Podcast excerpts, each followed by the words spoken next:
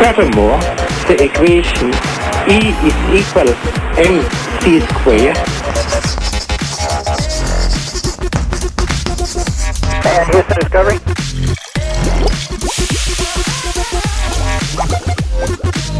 I'm gonna make him an offer again.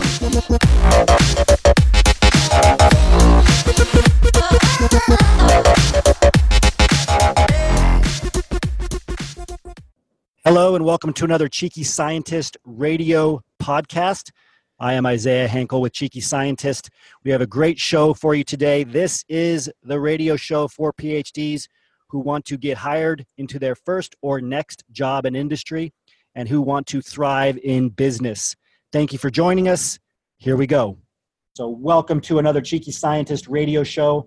I am your host, Isaiah Hankel with Cheeky Scientist. We have our team members on with us Lisa, Mary, and Jeanette. I will bring them on later.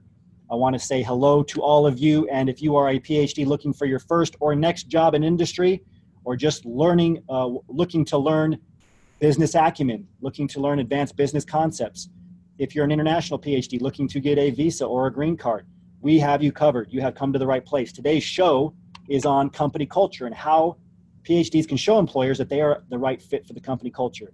Maybe you're uploading resumes right now and not hearing anything back. Maybe you're trying to network, but you find it painful. Maybe getting a job in industry is a complete black box for you. You see other people getting hired, but you're not making any progress. If so, you're in the right place. Maybe you are in industry, but you're not happy. Maybe you're not being paid what you're worth. What we want you to do is remember your value as a PhD and start applying the strategies we're going to talk about here to get hired, not just hired, but to thrive in industry and we're going to cover a lot of different topics today. I'm very excited. We have multiple guests on, so I'm going to get started here. And the first thing I want to show you is this article. So this is our job search tips section. This is some this is a place where I spend a couple of minutes just talking about something very relevant, very topical, and I fit it into your job search and why it matters. This is a great article. If you have been thinking for a while something is wrong with academia, you probably like me thought first something's wrong with me. I'm not successful enough, I'm not doing things right. You felt like maybe you made a mistake, maybe you're not smart enough, maybe you just don't understand it. How come other people are getting published or how come you know everybody's talking about getting into professorships but I can't seem to work my way into a professorship. I've been stuck in this postdoc or I've been chasing postdocs or I'm a in you know I'm a PhD student and I'm seeing how my PI lives and I don't want to do what he or she does. If that's you, that's okay. The problem's not you, it's academia this article, it's a great article. It's from the Washington Post. Why? Why do I love that? Because I love how what's been going on in academia, how the system is broken, is getting out there into the public more. It's not just being published in Nature Science, right? It's starting to percolate into the general ether of society, and they're understanding that hey, this is really weird. This is this is not a great situation. Academia doesn't just have an academic culture; it's gone beyond that to becoming a cult, right? So obviously the, the word cult is in the word culture. What does it mean? It means, for example, that it's a closed system, right? Open communication with the outside world has either ceased or gone down. You've probably noticed this in academia, like you feel very isolated, very alone. There's a reason they call it the ivory tower. Things go on that would not be acceptable anywhere else. In a company, you would have a human resources department, or you'd be held accountable by the government for certain behaviors. But in academia, it's really not the case, and it hasn't been talked about for a long time.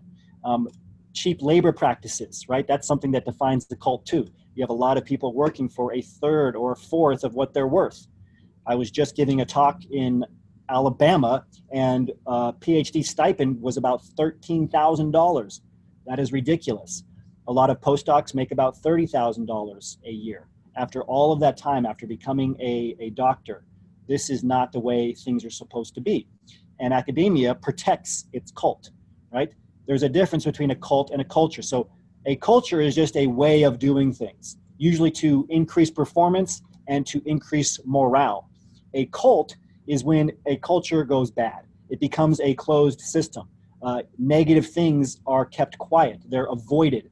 Uh, increased isolation occurs. Uh, things like uh, this needs to happen so that, again, things like cheap labor, uh, people being uh, verbally abused, uh, certain threats and practices aren't uh, they're protected and this is why uh, this is why academia has become a cult and why things feel and are uh, very negative for a lot of PhDs, a lot of postdocs. You feel it. You know what I'm talking about. You've been told, you've been brainwashed, because that's another thing that cults do. You've been brainwashed into thinking that this is normal. This is just me paying my dues. Oh, I have to do another postdoc, or oh, I'm getting paid little, or oh, I can't believe my PI said that to me, but I guess it's normal because this is just something that's difficult to do. It's not normal. It's something that happens in cults. Check out this article. It's it breaks down what these practices are, how a culture can go bad and turn into a cult. And that's something that I wanted to talk about. So if you are feeling like something is off in academia, if you've been putting up with a, with behaviors that you would never put up with outside of academia, don't just let it continue, right? Don't allow yourself to get isolated. Speak up, communicate, keep records of what's going on. Take your career and your your professional uh, trajectory into your own hands. That's the biggest thing that you can do. Realize, and this is true for all cults, they actually have very little power. Once a cult member decides that I'm no longer going to accept this kind of behavior, I'm no longer going to uh, keep drinking the Kool Aid, it everything disappears. Once you realize that you have your own free will to make the choices that you want in your career, the cult has no power over you.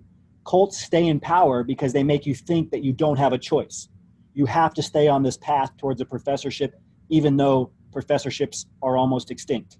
You have to keep doing what your PI says because it's the only way you can get a job anywhere. You need your letter of recommendation from your PI or your career is over. They make you think you don't have a choice. They make you feel like you don't have free will. You do. Okay? So if you have been feeling that way, realize that a simple decision that you are in control of your career, that you don't have to say yes, you don't have to do what you're told, you don't have to be isolated. You can expose what's happening. The cult doesn't have power over you anymore. All right, so we're going to move forward from that. I'm going to show you once again our show up bonus. If you're just joining us, five ways PhDs can determine a company's culture. This is crucial. When you go to an interview, when you start networking, you have an informational interview. What they're going to be looking at is not your technical skills. They're not going to clear the desk and say, okay, do a Western blot for me, create a knockout mouse. Okay? program an entire app for me. They're not going to do that. Instead, they're going to ask you questions to see how you come off. Can you work with a team, right? Can you get results, but also show that you care about other people? These things determine a company's culture. And a company's culture is not just how people feel, morale, the kind of results they get, but it's also the processes, the operating systems. Do people call each other between offices or do they do they message each other? Like we use Skype at Cheeky Scientist, for example, if something needs to be done sooner rather than later, we communicate in Skype Messenger. That's just an example. That's uh, part of our company culture, right? We also use a um, project management software called Monday. Lots of different project management softwares out there, but the software, the processes that you use make up your company culture. How you dress makes up your company culture. When people can show up, can you show up whenever? Is there a certain time everybody shows up? How collaborative are the meetings? how, how what kind of KPIs, right? What kind of metrics are kept. All of this is company culture, and it's what we're going to be talking about today. You need to understand it first before you start getting evaluated on it. So get this show up bonus. Go to cheekyscientist.com slash show dash up dash bonus dash company dash culture and you can get this for free. I do want to mention a great article that we recently published. This is by Arunodoy Sur. Arunodoy Sur is one of our program leaders for our international PhD community. It's one of our advanced programs. This is a great article, six best articles about life, the life science industry trends for your job search. Arunodoy writes about industry trends. Industry trends matter for a variety of reasons, right? If companies are merging, if new products are coming out, this will expose opportunities where new jobs are going to be opened up, right? If you're an international PhD, it, you can find out through these trends which companies are more willing to hire an international PhD versus those who are not. And this article goes into a variety of topics and it links up to six other articles, which you're seeing here, that are our top six articles on industry trends. So make sure you go to this. You can go to cheekyscientist.com slash blog to look at all, all of our blog articles, including our trending articles. This specific article is cheekyscientist.com, life science industry trends for your job search. So we're going to move forward now, and I'm going to bring on Jeanette McConnell. Jeanette's going to take us through the Show Me the Data section. We have a lot of great data to go through. Uh, two figures in particular that I really, really like, and that are going to spark a very interesting discussion here. So let me take off the spotlight here and see if we can bring Jeanette on. How are you, Jeanette? Hi, Isaiah. I'm great. Good to see you on. And I want to make sure that everybody's seeing. So when I'm talking, if you're seeing me and when Jeanette talks, if you saw her, can you type in yes and yes in the chat box, please? If you're one of our members, that'll help. All right, great. Just want to make sure that you can actually see us. And we're showing on the screen here the Leader's Guide to Corporate Culture. The Leader's Guide to Corporate Culture. This is a Harvard Business Review article with some great data in it. I'm to enlarge my screen here just a little bit so we can see it even better. So this first figure, for those of you listening by audio, either live or on our podcast, and by the way, you can get all of the audio and re-listen to this anytime on iTunes if you just search Cheeky Scientist Radio. The entire audio, we have our own podcast. You can find us there. You can also find us on Spotify and you can find us on SoundCloud. So what we're looking at here is an axis. There's a X and a Y axis, but it's crossed like a T. And at the top, we have how people respond to change, and there's a colon, it says flexibility. And then at the bottom of that, on the other end of the, the graph, is stability. Right, so flexibility versus stability, that's on the y-axis. On the x-axis, we have how people interact. Independence on the, the far left, interdependence on the far right. So we're just making two comparisons here, flexibility versus stability, independence versus interdependence in terms of a company culture. And then there's a lot of dots on different parts of this graph on the four quadrants, uh, such as learning, purpose, caring, enjoyment, results, authority, safety, order, that fall into a different quadrant, right? For example, uh, in the quadrant that's high for interdependence and flexibility, there's a dot for purpose, and it says 9%, right? There's uh, very high for interdependence, somewhat high for flexibility, higher than stability anyway, is caring at 63%. So we'll go through some of these percentages and Jeanette, maybe you can help us understand what do these percentages mean? How is the experiment set up? Yeah, of course. So in this study, the authors looked at you know different cultures for organizations and they found that a culture can really be defined by how people respond and how they interact with these two concepts these concepts of how do people respond to change and how do they interact with each other those two things will define a culture and then, like you said, they split it apart based on independence, interdependence, flexibility, and stability. And then, based on the way that people act within a company or what they view the culture as, they were ranked as one of these different eight eight different culture identities that the article presents. Yes. And so these eight identities I would write down right now. These are crucial because these are words you can use when talking about company culture. And they, they relate to questions you could even ask, right? So what are they? Learning, enjoyment, purpose, caring, order, safety, authority, results. Now, yeah. two obviously jump out here, right, Jeanette? What yeah, two were the most common. So the ranking, the percentages have to do with the number of organizations in their sample size that ranked these ideas as the top two. So mm-hmm. it was the top two things in their company's culture, right? And the, the most common are caring, and results. Um, and it's really interesting that they're actually in polar opposite quadrants. Yes. Right? So they're very different kind of ideas. One is very results is independence and stability, and then caring is inter- interdependent and flexible. Um, but a lot of companies ranked both of these things as their top two culture definers kind of idea. And why this is amazing you know what i would actually you could just cross off the other six really and just put results and caring on here because at its core like that is what most companies are going to care about. So no matter who you're interviewing with they are constantly trying to ba- uh, balance two things. This is why human resources departments exist because they know a company has to achieve results if they don't achieve results the company doesn't exist they have you have to achieve results so performance matters but at the same time you have to have a working environment where everybody doesn't feel awful every day, where people feel good. They like working with the people. They think they they they think that they're going to a place every day where people care and they actually do care. So that simplifies it in one sense, but it makes it extremely hard because they're on opposite ends of the spectrum. So there's this balance that obviously happens because, like Jeanette said, caring is very high in terms of interdependence, but results is very high in terms of independence, right? So at the end of the day, you're responsible for your results at a company, right? But you have to work with other people, and that's why a lot of you will interview. You get all of these questions about how well you work with a team. You get all of these questions about your transferable skills, right? Not just your technical skills. This is why. Yeah, and I think you can also ask questions about these two things, right? So you ask them, how do you communicate in the office? Like, how do you measure results? Like, these are the types of questions, if you ask them, they're going to be like, wow, like, how is this person even already thinking about these things when they're just here for an interview or even an informational interview? Exactly. Yeah. And, you know, there is a, a priority here. I mean, they're close in number and they're the two things that need to be balanced. But and as PhDs, you're going to feel good about this. I mean, results is 26% higher. I mean, it is significantly higher. So you have to perform, and that's important. But there's this funny thing that happens when you're interviewing, right? As a PhD, they think you got, they, they know you have that box checked. You can achieve results, right? You follow metrics. You, that's that box is checked. What they don't know is, do you have what the second thing is? The second most important thing, the caring.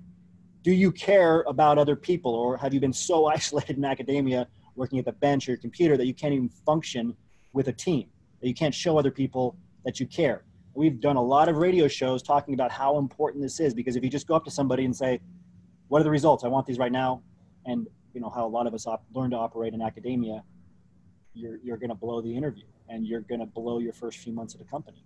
Um, we've seen PhDs get let go of because of this. So showing that you care about the other person, asking them about their day before you demand results from them for example, um, can help you walk that walk that line.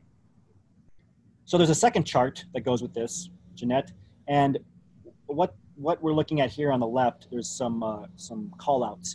One says leaders want cultures with more flexibility. 94% want to increase learning. 50% want to maintain results.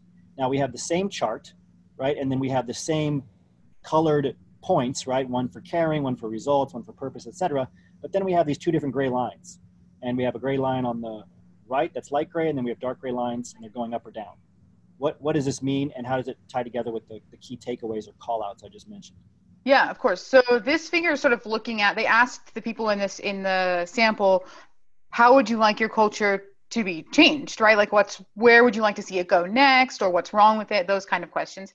And they found that a huge percentage, 94%, almost everyone wanted their culture to become more focused on this learning identity which sort of just means in there like they define it as like being open-minded innovative you know like looking for ways you can improve and taking on new initiatives. And it's really incredible because i loved this figure. As a phd i looked at this and i thought well that's what we do right? That's what you learn how to do is you learn how to learn you learn how to innovate. And so you can come in and even talk about this right? You can find out from them ask is this something you'd like? You know you see maybe your culture changing this way they're probably going to say yes because as we see most companies want this and then you can say oh well i really enjoy doing that. So exactly. And what do we always say? We say a phd is a doctor of what? Who can tell me in the chat somebody. You know we talk about this all the time. A phd thank you jessica. Phd is a doctor of learning. You're a doctor of philosophy. Philosophy is knowledge and the ability to ascertain knowledge. They're doctors of learning. 94% of the leaders of these cultures want to increase learning, right? They want you to have a growth mindset. That's all that you have. We were just having a conversation the other day, our, our team, with another team member um, who doesn't have a PhD, and they were trying to streamline some of our processes so that we could um, take away some of the, the things that we had to do. We were, we were all stretched in terms of our bandwidth. And then as soon as a process was taken off of our plate, all of us PhDs were like, okay, now that that's removed, we can do this, this, and this, right? And that's how PhDs think. We don't think about how we can coast or what we can eliminate or what we can start doing. We said, what more can we do? What's the next thing? How can we learn? How can we improve this? How can we take on uh, as much as possible? Because that's just how we're wired. And so if you are unhappy, it's probably because you just haven't accepted that about yourself. You are never going to be satisfied unless you are stretched, right? Everybody has a certain level of being stretched. You're never going to be satisfied if you learn something and then you just start doing the same thing over and over. You're going to be ready for the next thing. But this is valuable to employers. Look at the data of what leaders want. They want you to increase learning, and you want that yourself. So quit hiding from who you really are and then leverage this data in your job search. one more section here for the show me the data the statistical case for company culture. Now, this is an infographic, which we like to do every now and then. It's at growtheverywhere.com. Uh, so on the left, we're looking at the link between employee, employee happiness and profit. Right, so it says companies with happy employees have this, and then there's some statistics I'll let Jeanette go through. On the right, it says the link between happiness and productivity. Okay, so morale, happiness, right? The caring, like feeling good while you're at work. What's the link between profits for a company and productivity? what do these studies show? Yeah, yeah. So I mean, it's it sort of makes sense. I think this is one of those things where you can just think logically through it, and they it all makes sense. It's not that surprising, um, but the data is interesting to look at. Right, that um, companies who have happy employees, it says they outperform the competition by twenty percent. Mm. You know, so they're just way more successful companies when the employees who work there are enjoying themselves.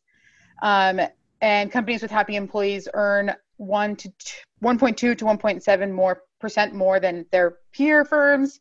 So their like monetary gains are larger, right? And you're also seeing on the other side the happiness and productivity that the employees, when they are happy, are 12% more productive mm. than like an average employee. And then if you look at the other end of the spectrum, like unhappy employees are actually 10% less productive than the average, right? So it's really important to companies that you are happy right? That that makes sense to them. And so but i think it's also on you to make sure that you align yourself with a company that is going to make you happy by investing in the culture and learning and finding a place that is good for you. Yeah and i really appreciate that last part because we all know and not to get too abstract here like happiness is a decision. Like nobody can make you happy. You have to do it yourself. Um, and so having that mindset that caring mindset of adding value first which we talk about a lot even after you get hired, just add value first. They'll come back to you. You'll be happier. The people around you will, will be happier. And other studies that we've looked at too have shown that a big part of this is because happiness increases creativity. Like when you're stressed, you you've probably noticed this as a PhD. As a PhD, you have to be very creative to think of new ways to do experiments, etc. If you're stressed, you're in a totally different mindset. You go into a scarcity mindset. You can't think creatively. You have to, and studies show this from blood flow in your brain. When you are stressed, you're PI's pounding on you, you're worried about stuff, um, you're in a negative mindset, a scarcity mindset, there's less blood flow in your brain.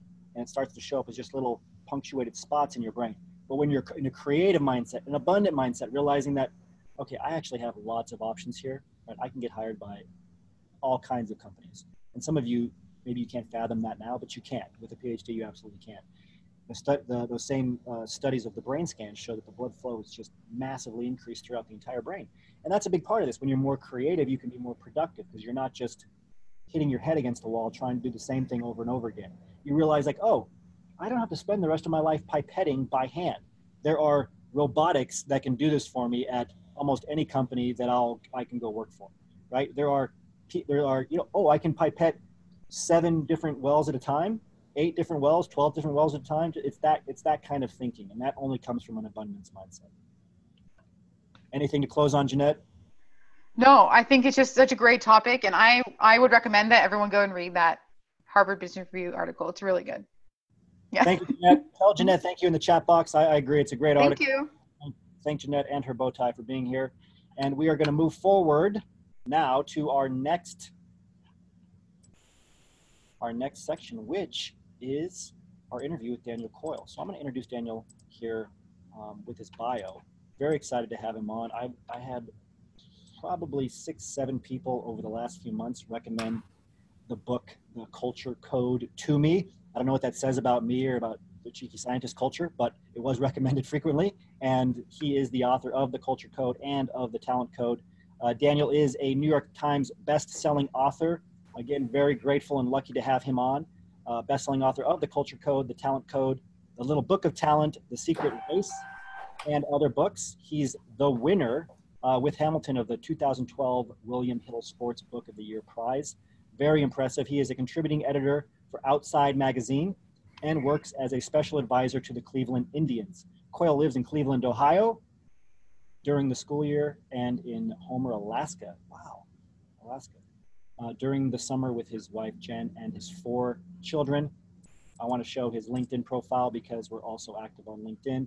This is Daniel's LinkedIn profile. We're going to put the links to both of these and to his book. I highly recommend you go out and get his book, I would start with the talent code for where all of you are at right now and what you're looking for in terms of your careers, but then I would quickly get the culture code by both of them, get him for the holidays. It's an excellent book. He has some articles here on his LinkedIn profile. But we don't have to spend any more time on that because we have him here in person. Hello, Daniel. How are you? I don't think we have audio. I'm not sure if it's just me. Let me see if I can. Um, sometimes. Wow. Oh, there we go. Hello, hello. How's that? That's perfect. Thank you for joining us. How are you? Thanks. Thanks for having me. It's good to be here with your cheeky scientists. I, I couldn't resist the name. I appreciate it. And are you in Alaska right now? I'm not. I'm in Cleveland, Ohio. We're head heading up in about a week for Christmas, but uh, right now it looks looks a little bit like Alaska. Out there, looks like Alaska, one way or another. Uh, fantastic. Well, thank you for joining us. Um, really, really appreciate all the work that you've done. I mean, you've done incredible work, and your books have uh, they were really fascinating for me. And, and I know Mary has uh, read the, the Culture Code too, uh, who's on with us. So I appreciate that. And I thought we could start very simple in just helping everyone here understand what culture is? Culture. What a, what a great i mean how many times have you said it today? I mean i've been listening for only a few minutes and i hear it over and over again and you're not unusual. Everyone is having this conversation right now because we know how powerful it is. Culture is an interaction that causes humans to add up to more than the sum of their parts. Yes.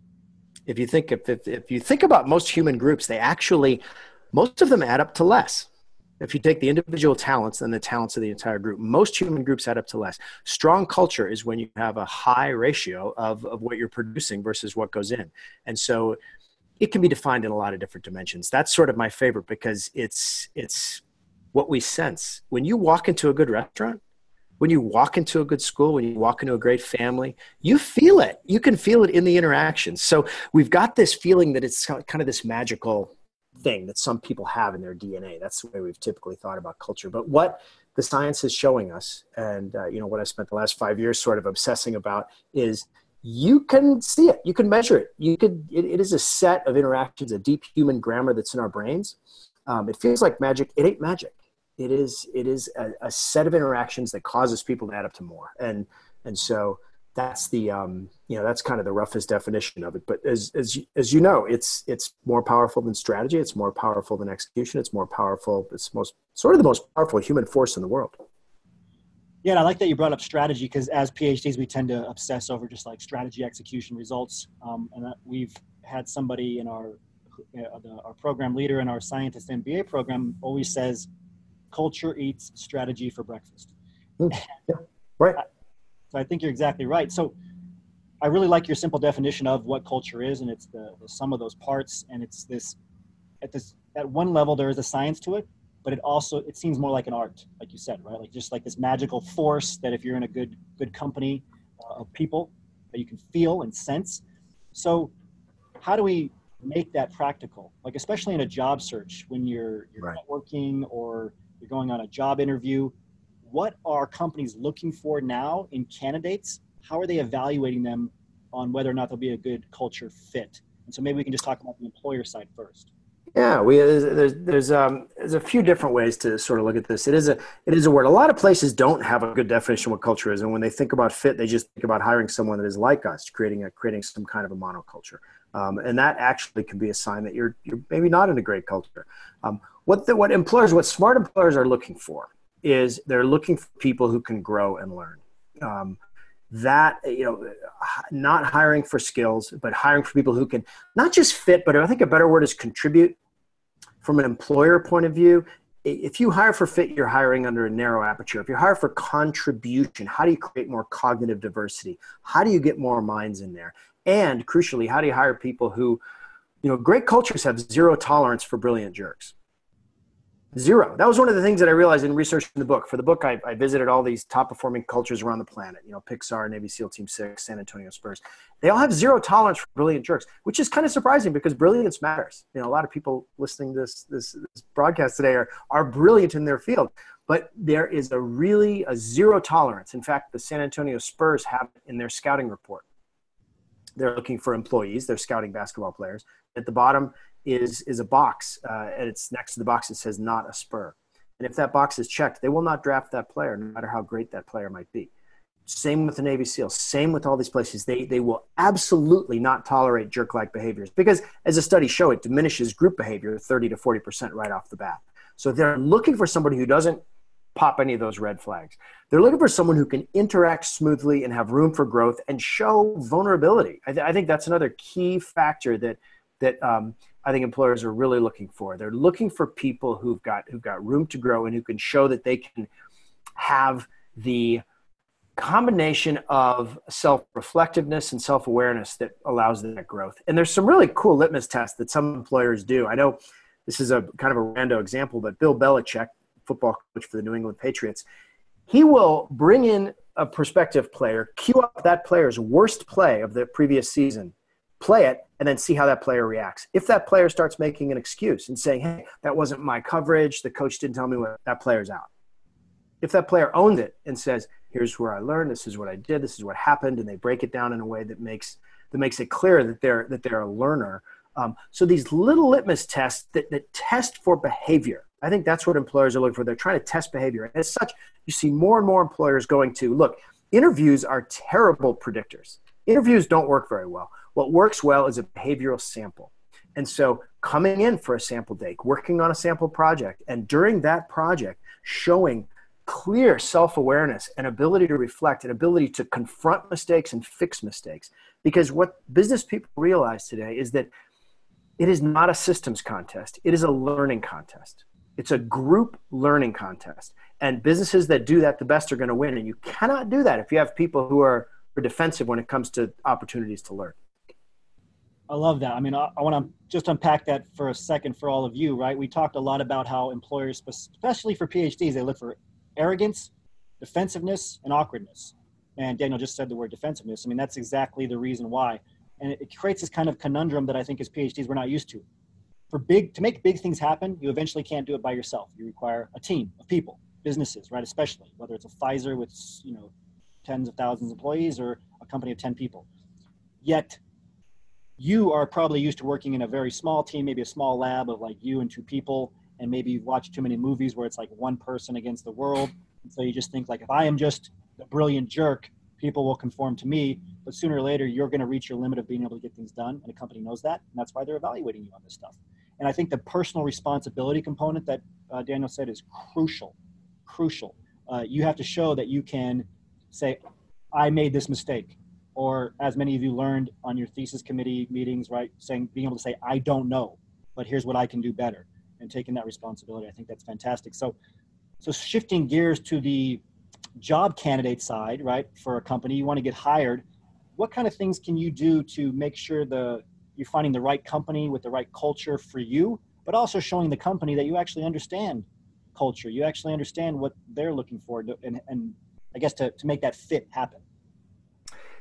Right, right, right. Yeah, no, it's it's a fascinating question. It's two questions that I think you can approach your prospective employers with two two dimensions to investigate in. And literally, there, there, well, maybe there's three things. First, ask the employer to tell you a story about their group that would not happen anywhere else. Tell me a story about your group that doesn't happen other places. That ends up being a, a, kind of very informal, very organic, but litmus test. If they have three or four of those stories queued up, and I'll, I'll give you an example, you know, it's funny. I guess I have some things in common with your your listeners because as a writer, I'm by myself all the time. I'm trying to be brilliant. It's that whole curse, like the rugged individual, you know, working away on his masterpiece. Seems very appealing. Um, it it and and only until I started working with the Cleveland Indians about five years ago and it was only through that set of interactions that you really realized how deeply true what you said was the idea that you really accomplish more, more as a group. And, um, you know, when you ask that, that question, tell me a story about something that doesn't happen anywhere else. You can, you can quickly get to kind of the, the things that really matter. Good groups have got 10 of those stories. Another question you can ask is, what gets rewarded around here? Mm. Simple question kind of a complex question to answer. Um, you know, what gets rewarded around here? What what kinds of performances really get rewarded around here? That that matters. Um, and the third thing you can do is go and see if you can talk to people who have recently left the group. And a good culture, a strong culture, will happily, happily connect you to people. And the cultures that I visited, the cultures that I included in the book, they, they were all really had learning and development as the core. They realized that this isn't some kind of a kumbaya family they're creating where we can all stay together the rest of our lives. But they do realize, they do make the promise to their people, when you leave here, you will be smarter. Mm. And that those relationships, that that promise of development ends up creating kind of a long tail of people who are connected to this place who, who think of it highly, who love it, and who recommend it highly. So if they say, yes, we've got 10 people you can talk to who worked here in the last two years, please do. That's a tremendous sign to you that, hey, these people are, um, are moving in the right direction. And when you think about, you know, when you think about your, all this stuff is so important, I think, in part because a lot of the easy problems have been solved you know a lot of the business today as i said is a learning contest to navigate a very complicated landscape at speed learning together all the time is really kind of a you know you picture a, a, flock of birds moving through a forest or something like that that's what the business landscape is like and so those skills that don't seem important like being able to get along with people and demonstrating care and and and looking at the whole person all that stuff that seems kind of bs uh, from from a from a point, point of like, well, you just have to be smart and know you know what you're doing, and an individually brilliant person will always survive. Those skills take on a hugely different um, aspect when you realize how core they are to functioning as human beings and how evolution has built our brains over millions of years to respond unconsciously to signals that someone cares or that someone sees our whole self or that someone is curious about us or that we share our future so these these little signals that you send are, are connected to this much larger grammar that I think big, gr- good groups speak very clearly to each other. And so it's like a, if you treat it like a language you can learn, don't treat it like some magical vibe that you have to have some charismatic thing. It's not, it's a, it's a language you can learn. And one thing, you know, there's a Navy SEAL commander who told me, he said, look, at the most basic level is like your face has two settings. It can either be closed, it's like a door. It can either be closed, you could be thinking brilliant thoughts and focused interior, or it can be open. And, and, this is your frontalis muscle, and it's probably the most important muscle in your body when it comes to communicating with other people. And in cultures, you see people with this expression all the time. Their eyebrows are way up, and they are expressing, radiating, sending this radio signal of intense curiosity and interest. It seems stupid that that would make such a difference on the one hand. On the other hand, it kind of connects us to this this deep evolutionary past that is existing in your brain at all times, uh, deciding whether you're connected to the people around you or not. Yeah, um, fantastic. And so, you know, if you're walking around like this all the time in your head, which most of us, as most of us are introverted, especially yep. here, introverted, um, and maybe you're more of a, uh, you know, they call it intuitive, thinking in your head. You have these advanced systems in your head, and you're processing things. You can get in this state a lot and just being more open. We talked last week about this. You know, every time you go through a door, just practice opening up. Little things like that can affect the culture, and I really like that. But you, you talk about sending out these signals, whether you know having an unfurled brow, maybe some other things you can do language-wise. After you get a job, you're in you know your first industry position, as many people here will, will either have just got into their first position or they're they're going to be getting into theirs soon. How can you affect culture in a junior position? How can you affect culture if you're not the CEO? Yeah, great question. Well, culture is kind of the 15 feet around you. That's one way. Will you think about your culture? Yeah, no, you can't affect the mission statement of the of the giant organization, but you can affect the 15 feet around you very clearly. You know, in the book, I tell you know a few stories about. Well, was one about Google at Jeff Dean, who had these small little gatherings to have coffee every day. Um, and those that gathering that tribal sort of campfire that he created every single day ended up sort of being a model for the whole company of how to get together and talk and learn together and exchange ideas across organizational boundaries. So the little things like that you can do. Um, a couple of others ideas might be to sort of approach it with a mind hold of critical moment theory. There's critical moments when you can have that sort of impact, um, especially when a team first gets together if you're on a new project and the team gets together, you have an opportunity to establish norms, especially when it comes to the first moment together and the first disagreement. The first disagreement is a really critical moment in the formation of a team. Pay attention to that. If you define that well and say, look, we're about learning, I'm glad you disagree on this because it's really going to help, that, that affects the culture. Thirdly, I would say look for the opportunity to take field trips. When it comes to influencing people above you, there's nothing like an experience to say, look, okay, we make whatever. We make widgets, but here's this other company over here that does that. But what if we spent a day or did an idea exchange with them? What would that open up? So to, to take field trips. Um, so it's, it's hard. I mean, I don't want to say that it's easy to influence culture from, from the middle, but if you pay attention to the 15 feet around you, critical moments theory, think about field trips. Um, and the last thing I would say, I guess, is, is, is pay attention to the power of story. Mm. You know, that story is the greatest drug ever invented for um, for creating sort of perception and belief. And and so if there is a great story to tell um, you know I, I, was just visiting a group and they they work on they build um, helicopter parts. And one of them showed up at a meeting with a bolt uh, and the bolt was broken.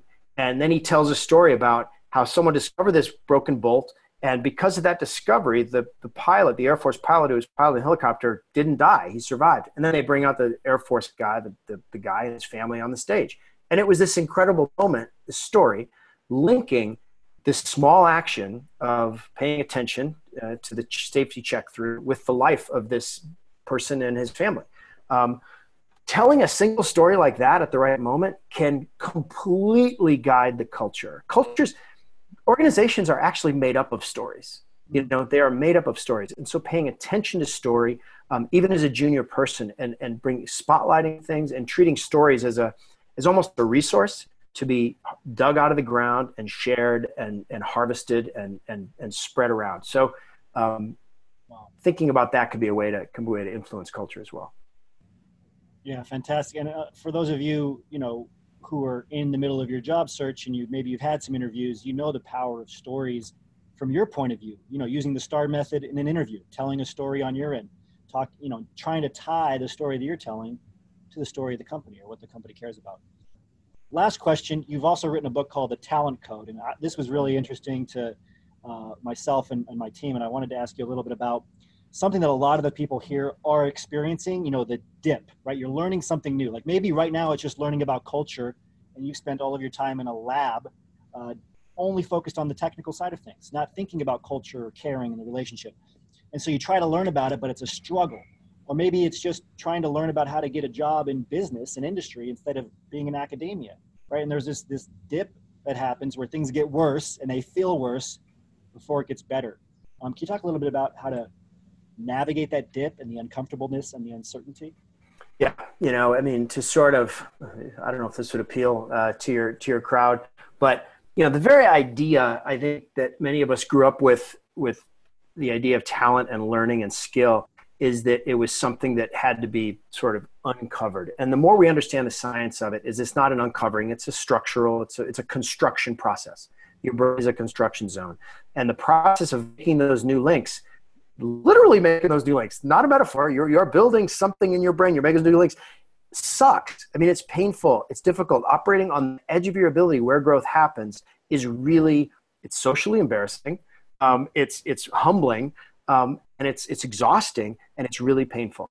Um, but that's the place where growth happens. So when you get this dip, when you try something new, you go to the edge of your performance zone and your performance starts to dip.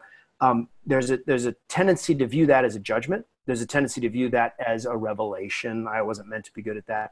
And so if you instead think of it a different way, which as an investment, doing that is it's you are you cannot progress without that dip.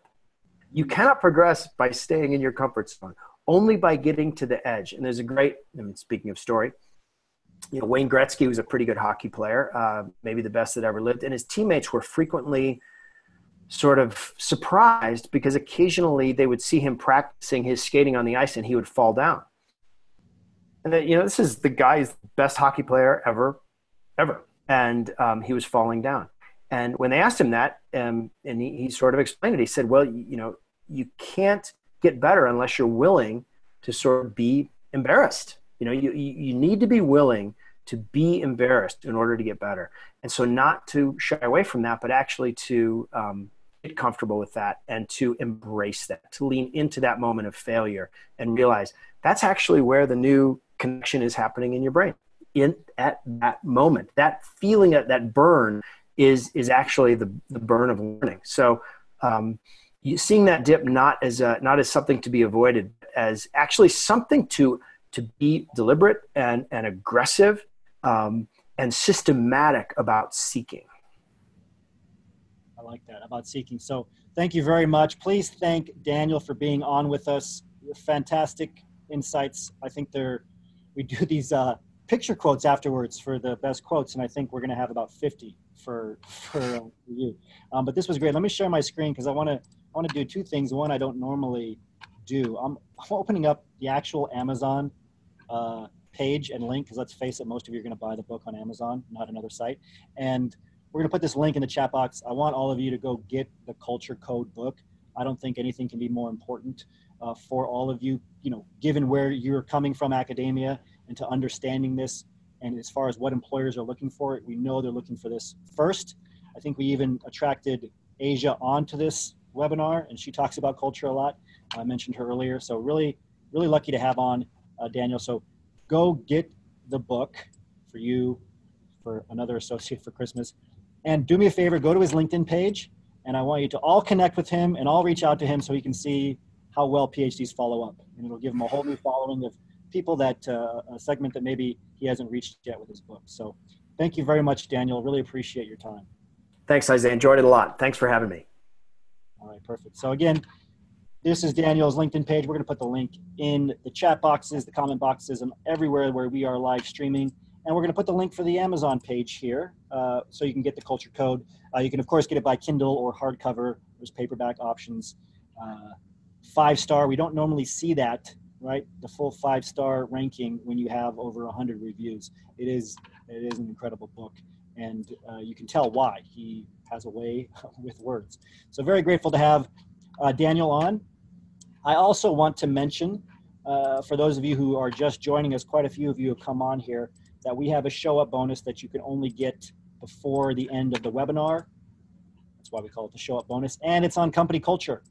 So if you go to cheekyscientist.com show dash up dash bonus dash company dash culture.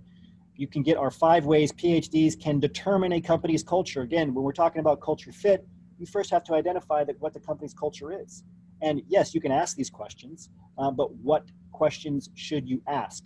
Some of those questions uh, uh, that Daniel came up with were, were perfect, right? Asking them to tell a story about what they do at their company that nobody else does, or something that has happened at their company that hasn't happened anywhere else right? This uh, quick start guide will help you further um, in terms of asking the right questions to identify company culture, looking at what company culture actually is, thinking about it in a new way. And this page is only live during the live show that we're on right now. So I'm going to bring our next guest on. We have on Ron Hunter. I'm going to show his bio here.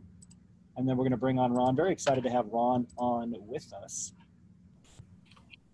There we go. So I'm going to show his bio. Another amazing bow tie. That's two bow ties in one show. Ron completed his PhD in analytical chemistry at Emory University. Uh, he worked on projects related to toxicology, public health, at the Environmental Protection Agency, uh, Emory's Rollins School of Public Health and Centers of Disease Control. He has spent three years in a scientist role at the Coca-Cola Company. Uh, Ron recently started a new job as the technical director of chemistry for North America at Ron, help me with this. Murex NutriSciences. Is that close? Merieux. Merieux. Merieux. French. Merieux NutriSciences. One of Ron's previous managers said that Ron said to Ron that he is one of his greatest attributes is he is an excellent networker. This is true. He has built many strong relationships through his networking skills and his contagious optimism. Uh, I am convinced he has never met a stranger. He is active both inside and outside of the company with various organizations, uh, in particular the 2017 chair of the Georgia section of the American Chemical Society. In his spare time, he likes to travel. And before we bring Ron on, I want to show his LinkedIn profile. I love his banner. For those of you that have been on previous radio shows, we've really broke down a lot of people's, uh, a lot of PhDs, profiles, banners, pictures. Very professional. You can see that he is an associate like you. We love to see associates go on and work for various organizations, especially PhDs who go into large brand names like Coca-Cola. And we've had re- previously, uh, recently, Hilton and Home Depot. It's, it's, fascinating to see PhDs continue to take over positions in new segments. So without further ado, Ron, how are you? Good. How are you, Isaiah? Thank you for having me. Good to see you on. Yeah, congratulations on your success and for everything you've done. And it's so great to see you continue to get those excellent reviews, performance or otherwise, from people. So it's an honor to have you here. My first question, are you ready? I'm, re- I'm ready for you. well, I always want to know about the transition, right? So we're talking to a lot of PhDs here, uh, most of which who have not transitioned yet. And we're Okay. we want to help them get over the finish line, especially in December, because we're still seeing hiring up. Right. What does transition look like? What are some of the key points? And if you could do it in two phases, all the challenges you faced, both mindset wise, maybe some technical challenges like a resume or LinkedIn thing. And then what did you change to get hired? And then what did the, the actual transition story look like? So I think um, it depends on the job, right? So I went from postdoc to government job, and then I went from government job to industry job, um, and then now industry job to industry job. So uh, I think the first thing for, let's say, government or industry is that the resumes look different. Um, the resumes are very different. Um, the networking is different. Um, I think, as you say in the Cheeky Scientists Association network, um, go to the events that you want to meet the right people at, right? So CDC people aren't hanging out where Coca Cola people are hanging out. um, and then updating your resume to be more industry. So once I realized, hey, I want to try to try to get an industry job, um, I needed to change my resume, make it less federal and more succinct, um, and then do the networking from that aspect of meeting people who worked in industry um, versus people who worked in government. Um, so that was one. And then the cultural transition um, from postdoc to government job versus industry is that as a postdoc, you, you're still living that PhD life. Um, and then when you get a quote unquote real job, uh, you have to learn how to navigate the politics, a different set of politics um, uh, between the industry and government or, or any job uh, that's non-academic.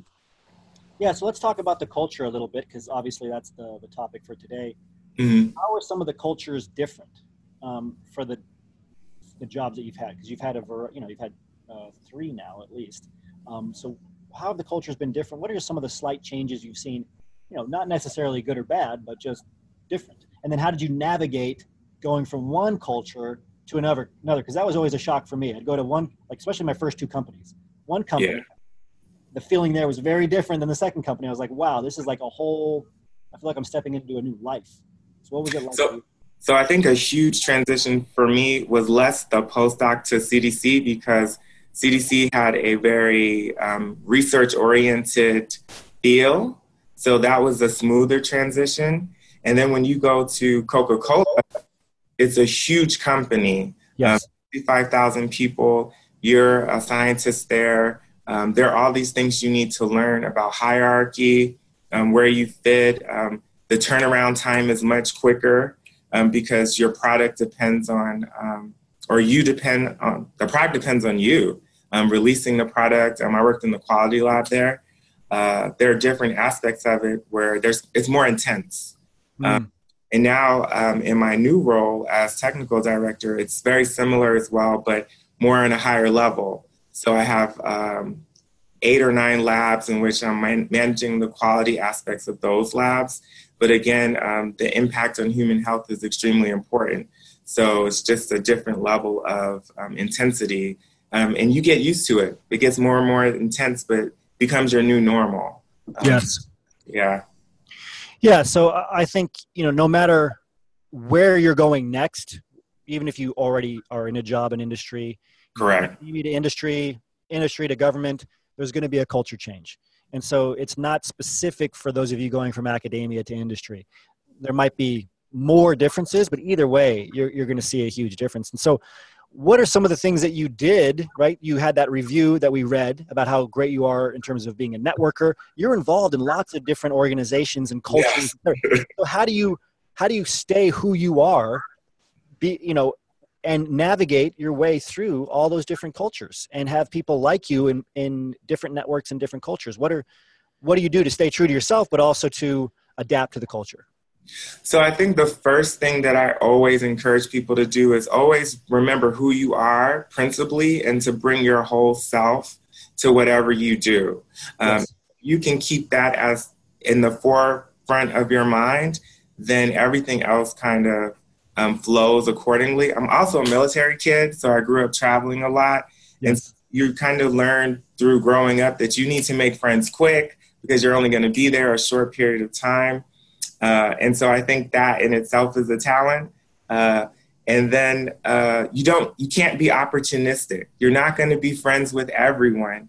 You're Mm. not going to um, be a good fit for every company. And so if you're just not vibing with someone, you just have to let that go Yes. and and move on to the, another um, party. Another thing that I heard you guys mention is introverts.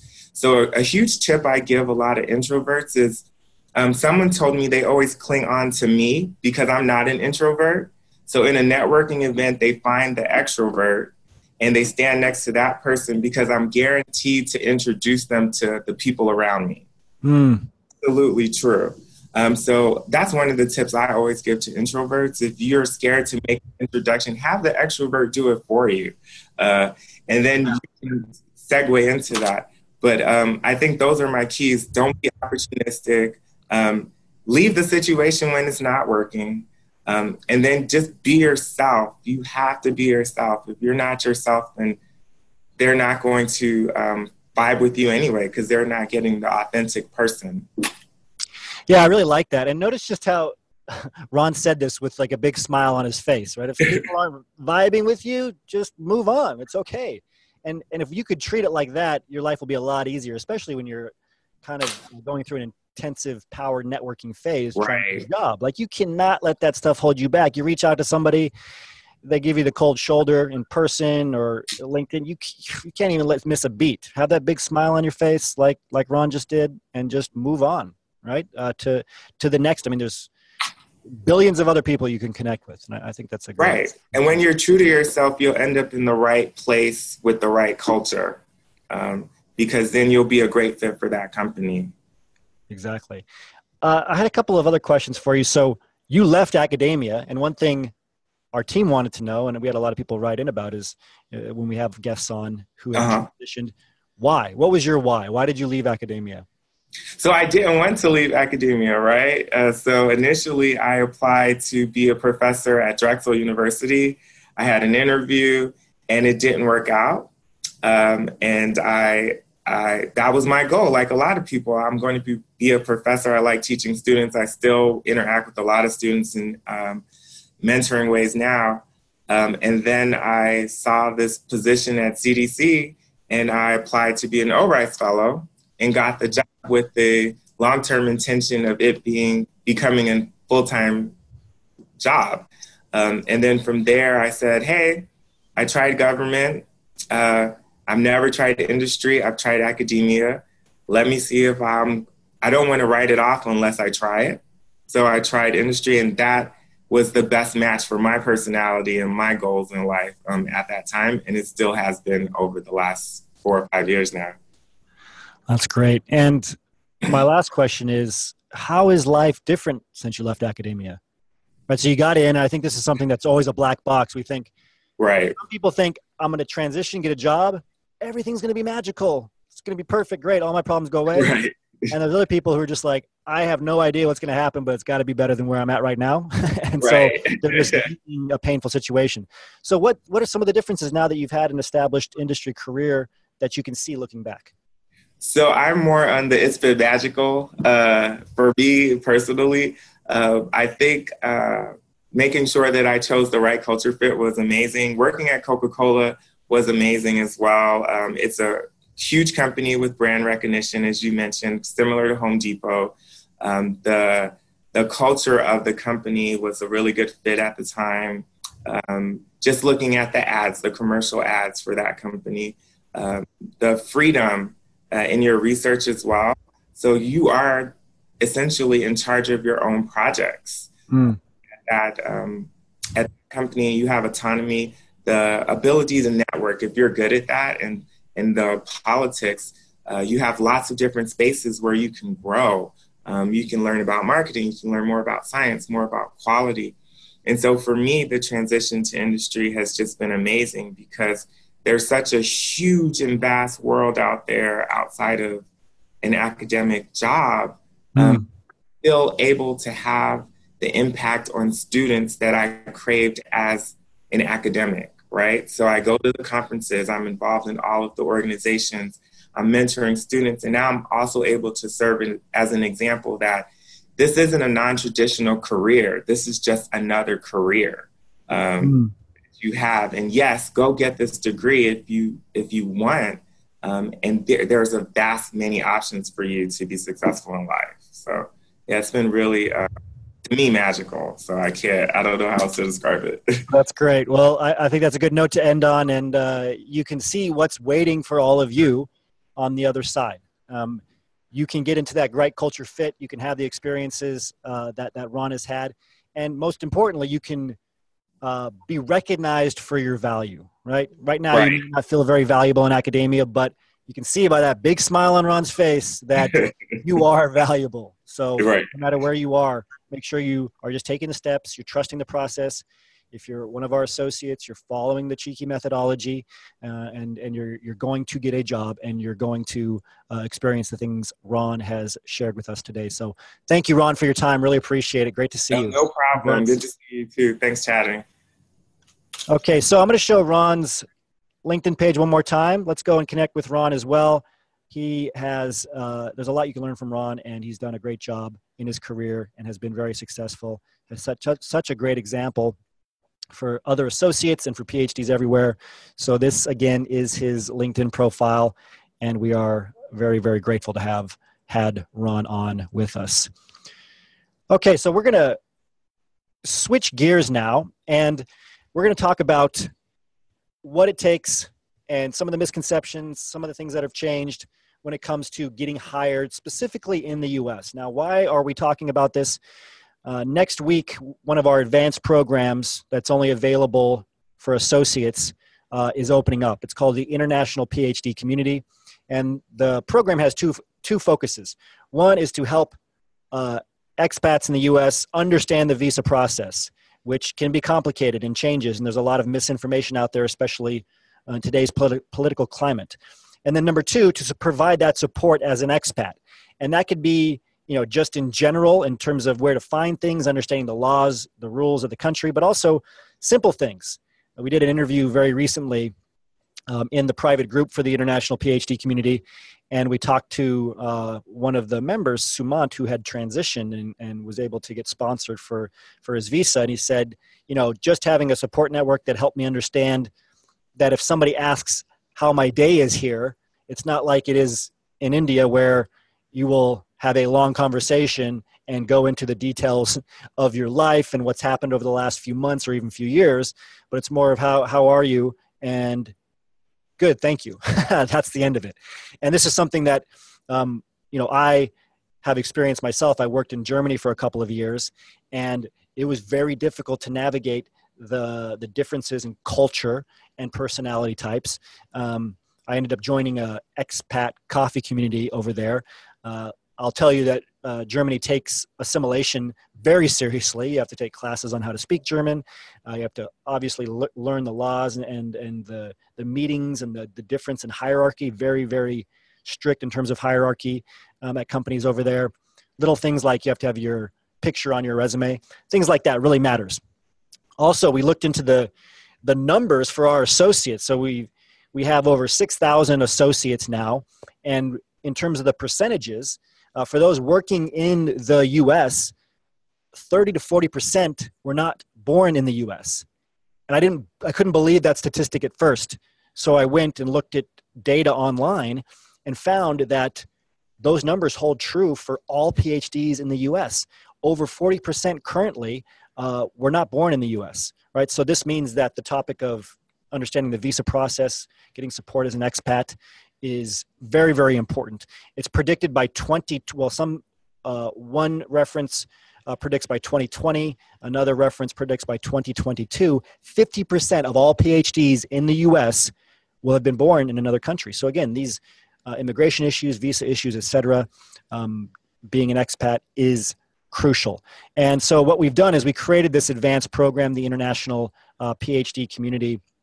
I'm going to put the the informational page up here in a second. We've created this community and we've partnered with uh, the best legal firm in the US when it comes to helping PhDs, especially STEM PhDs, get sponsored, go through the visa process, understand the visa process, fill out their paperwork, etc., identify, you know, what's true, what's not true, navigate their way through the misinformation. Um, it's Getson and Schatz. And if you go to researchergreencard.com, you can see their website. We're actually going to bring on Brian Getson with us shortly after I uh, introduce him here. So I'm going to share my screen here. This is the program. If you go to cheekyscientist.com slash international dash learn dash more, you can learn more about this program and how it deals with industry sponsorship, immigration challenges, visa options, uh, expat support, private uh, membership groups. There's some data here, what other people are saying in the program. There is a board. You get a, a board certificate after going through the program. And again, our partners in the program are Getson and Schatz here, uh, which you can learn more about by going to Researcher Green Card. We do have on Brian Getson with us. I'm going to bring uh, I'm going to bring him on after I introduce him here. Uh, he leads the firm's uh, nationwide immigration practice and has extensive experience preparing EB1A, EB1B, and NIW petitions for researchers throughout the United States. Um, after graduating cum laude from Duke University, uh, Mr. Getson attended the University of Pennsylvania Law School, received his law degree in 95, and joined the firm and concentrated his practice specifically on immigration law. And he has worked with prestigious organizations, including the American Society for Cell Biology, Materials Research Society, American Chemical Society, the Association for Research in Vision and Ophthalmology, American Physical Society. So again, this this is the person that you want to hear from when it comes to immigration challenges, specifically for STEM PhDs. And I'm going to bring Brian on now. Brian, how are you? Very well, Isaiah. Thank you so much for having me today. Yeah, it's great to have you on, and I appreciate you being with us in this larger venue. Uh, Brian and I do a lot of conversations uh, in the International PhD Community Private Group. One of my favorites was a true or false uh, section uh, session that we did, and uh, that was our most viewed so far uh, until today. And I, Brian always does a great job of sending me questions that he's hearing on the ground, things that are creating uncertainty or fear, misinformation, and he always helps us provide clarity for you, for PhDs, not born in the U.S. who are trying to get a job in the U.S. Uh, so the the top mistakes made by researchers in the green card green card application process is what we're focusing on today. And the first one is filing too early or too late, Brian. So can you help us understand what's the mistake here? Sure, Isaiah. So what I mean by filing too early is filing before you're qualified to meet the legal standard for the green card. And, you know, generally speaking, I'm looking at level of citation as the primary factor to consider in when to file. And if we're dealing with a national interest waiver petition, we like to see 75 to 100 citations. If we're dealing with an EB1A extraordinary ability alien petition, we like to see 300 citations or higher.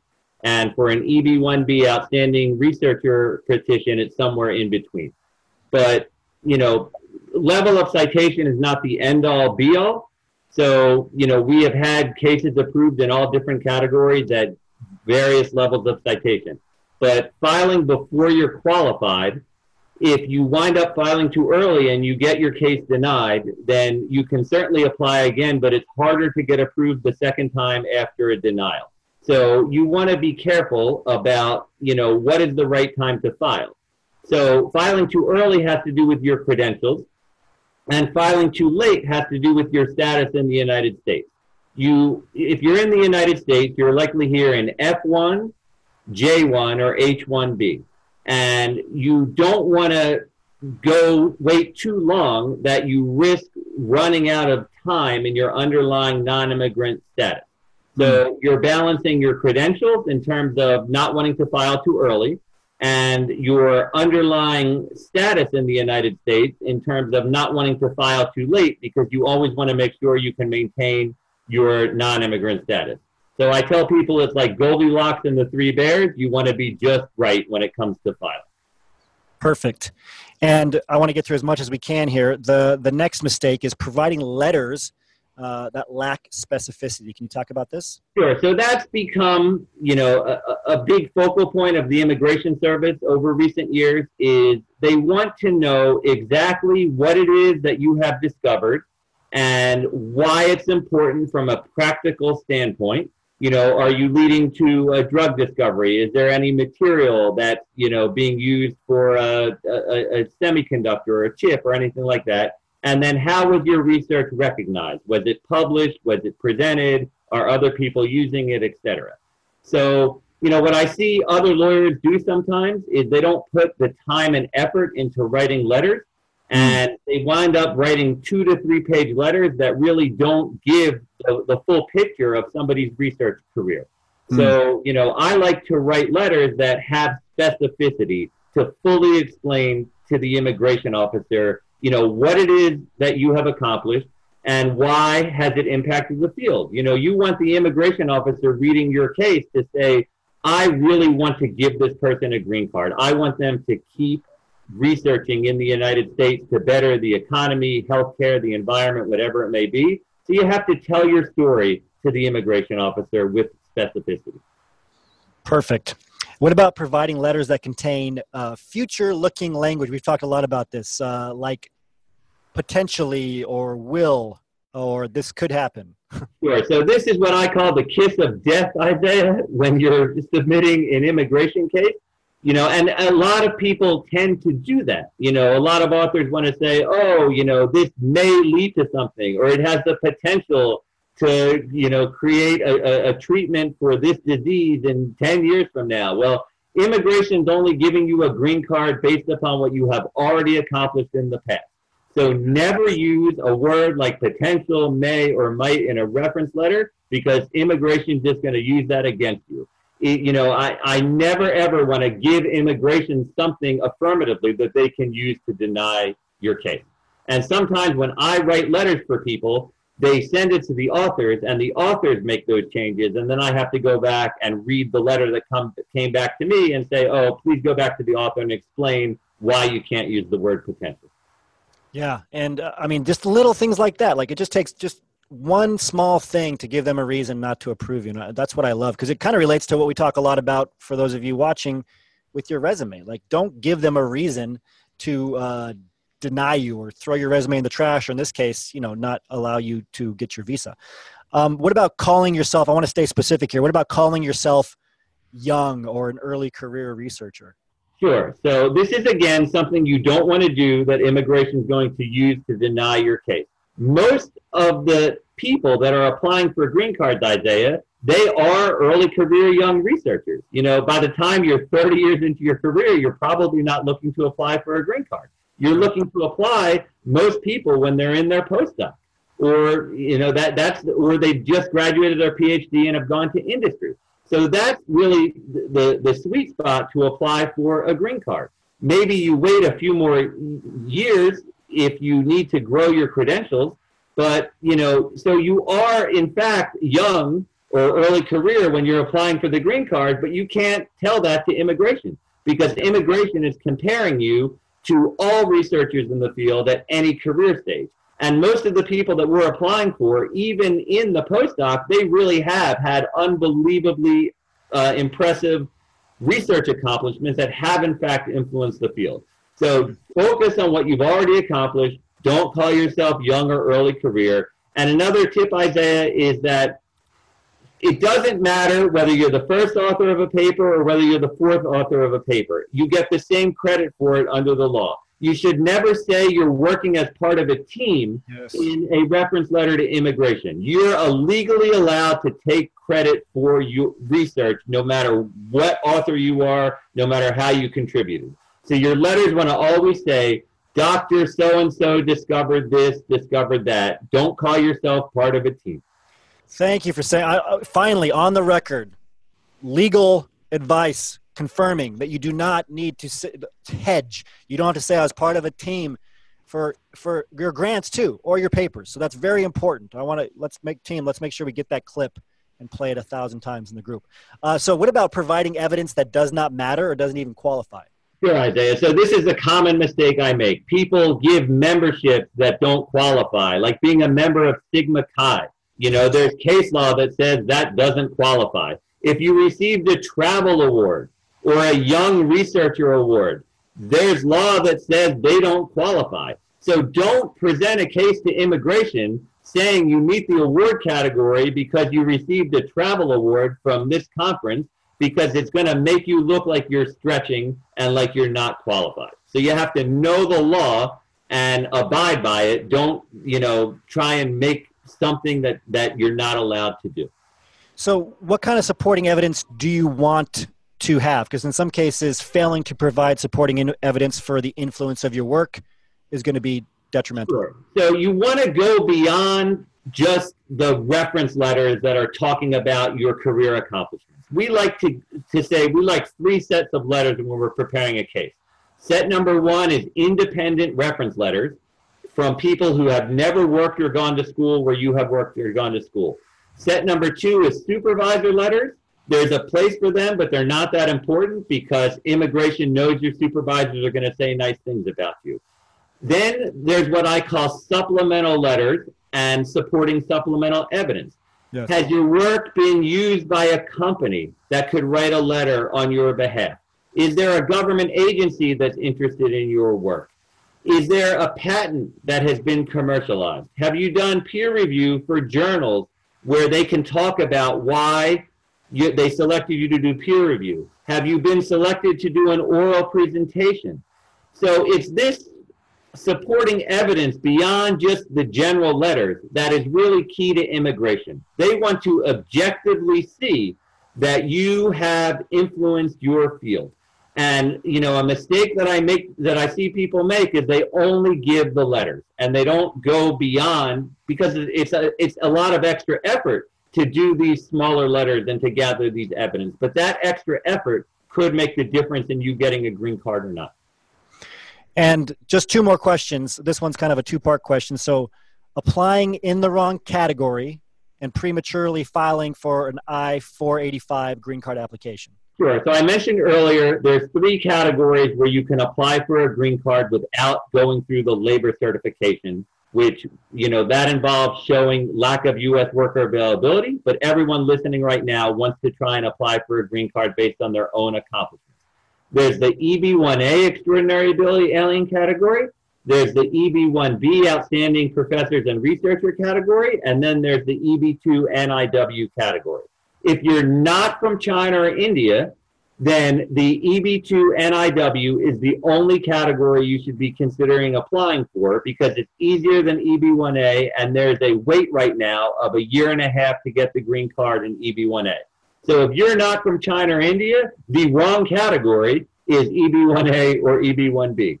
Then if you are from China or India, but you're really not qualified for EB1A, then you have to think about an NIW. Because even though it's a longer wait, for China right now, it's not that much longer. There's a two and a half year wait for EB1A and a uh, three and a half year wait for NIW. So the wait's not that much different in China. And from India, there's the two and a half year wait in EB1A and nine and a half years in NIW. I don't want you to wait nine and a half years to get your green card any more than you do, but you have to be realistic about your credentials. And you'll make a mistake if you stretch for the EB1A too early rather than filing the NIW getting that approved so you know you'll eventually get your green card, and then filing for the EB1A when the time is right. With regard to the 485, if you're in F1 or J1 status, you should really not file the 485 unless and until you have an approved I-140 petition with a current priority date. The exception to that is if you're not from China or India and it's the only way for you to keep in legal status if you're in F1 or J.